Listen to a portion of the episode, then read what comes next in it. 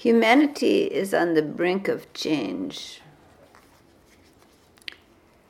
There are dire threats to human beings in many directions, from the warming of the client, climate due to the greenhouse gases, the pollution of plastics, the pollution of air, water, earth.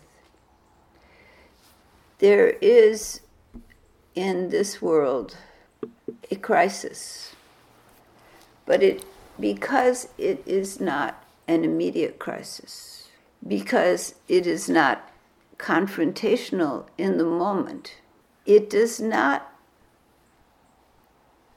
signal to many people the need for action. It signals to the intellect, the people calling out, wait, wait, look, there's a problem.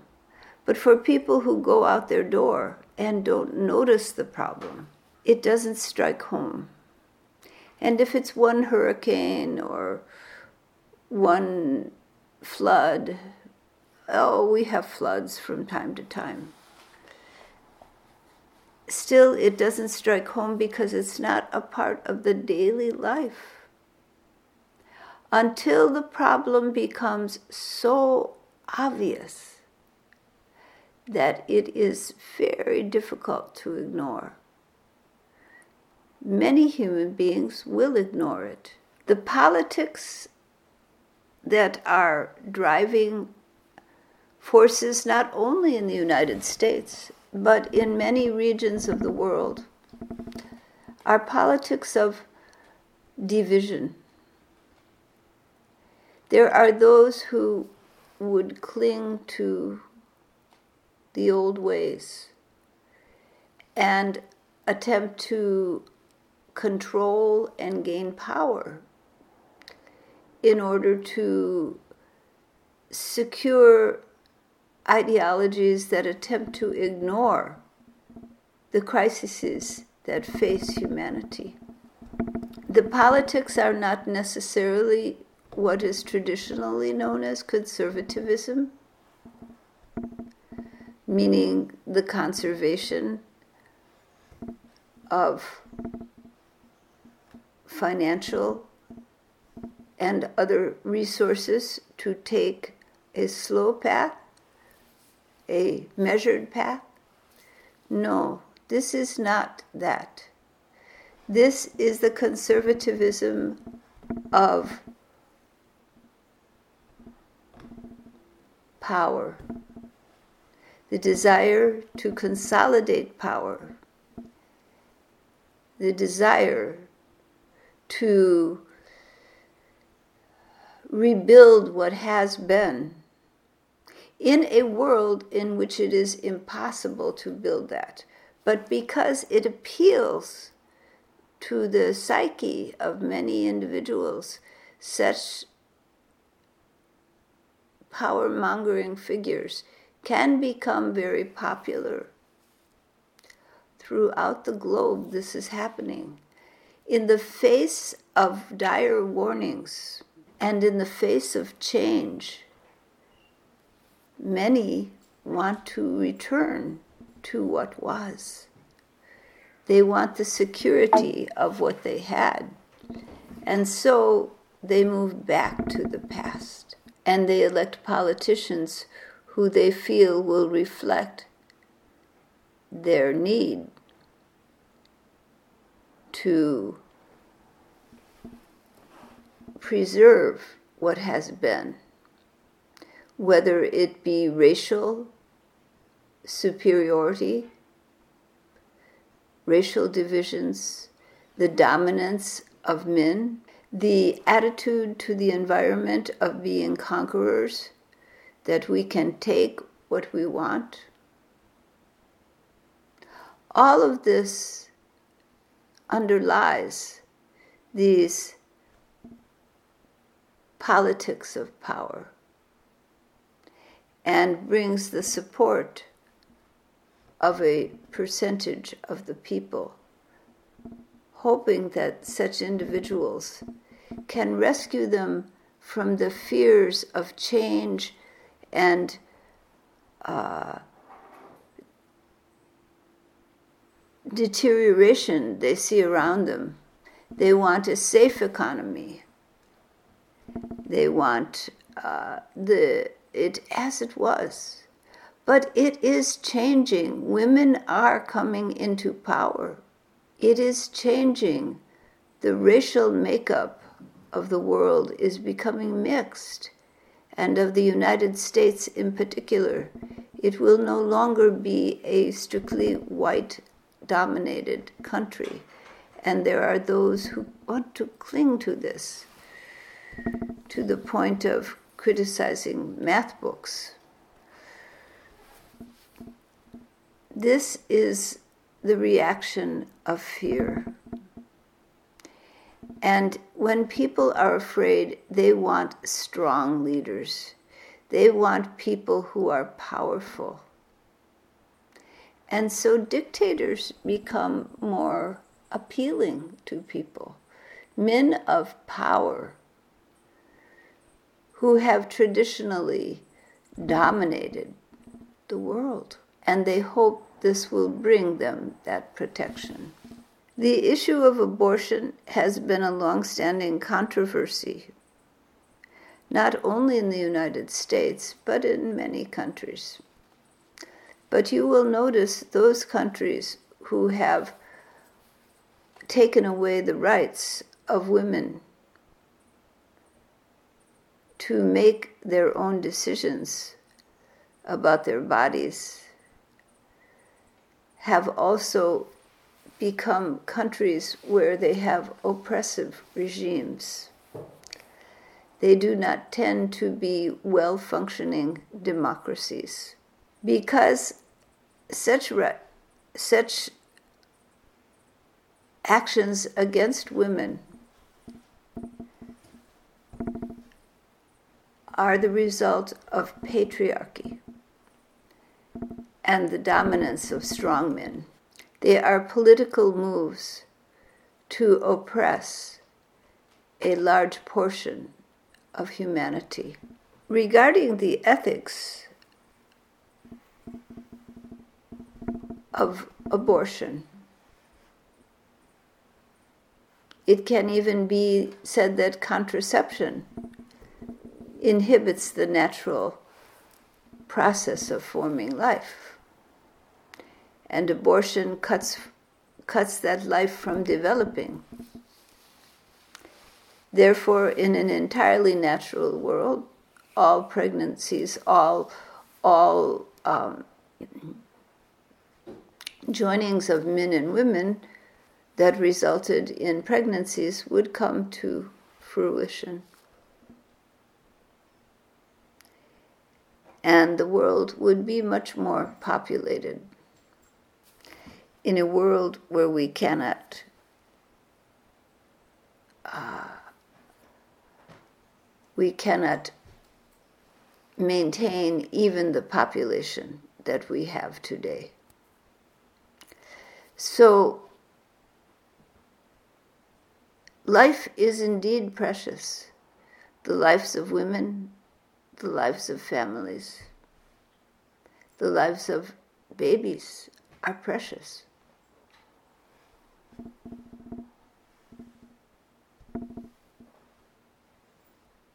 But quality of life is also a variable. Let it be said that it to abort a child that is unwanted and will not have quality of life is to forego and relieve suffering. Time, place, and person. This is not a world that needs more and more babies born into poverty and distress to families that cannot survive.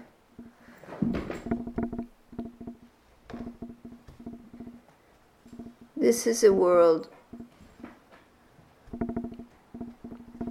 that cares about each individual. The world that is forming is a world of care. No one is simply a forgotten human to simply be born and uncared for. This is not the world we are choosing. And it is a world where the rights and power of women is emerging. Therefore, this to control the bodies of women from a political view by patriarchs is to oppress women in a most fundamental way, and surely will lead both to the deaths of women and to children who will suffer greatly in their lives. It is not for the benefit of living beings, it is for oppression that such uh, laws are being put in place. There are those who, in their religious beliefs, feel strongly for the lives of the babies. Their views are sincere, but they should feel strongly for the care of those babies, that they have all their needs met, and that they are given food, clothing, shelter, education, and a rich life loved by parental figures. They should ensure that they have the quality of life, not simply to breathe the air. There is another principle involved. When a government chooses to intervene in the family, there are ramifications. There are many different types of uh, habits that have come in the society. There are societies in China and India where the killing of baby girls, the murder of, of infants born, has caused uh, disproportions in the number of men and women, and this has caused personal suffering in the lives of many people. There have been attempts to control population through having rules to only have one child, not banning abortion but demanding it.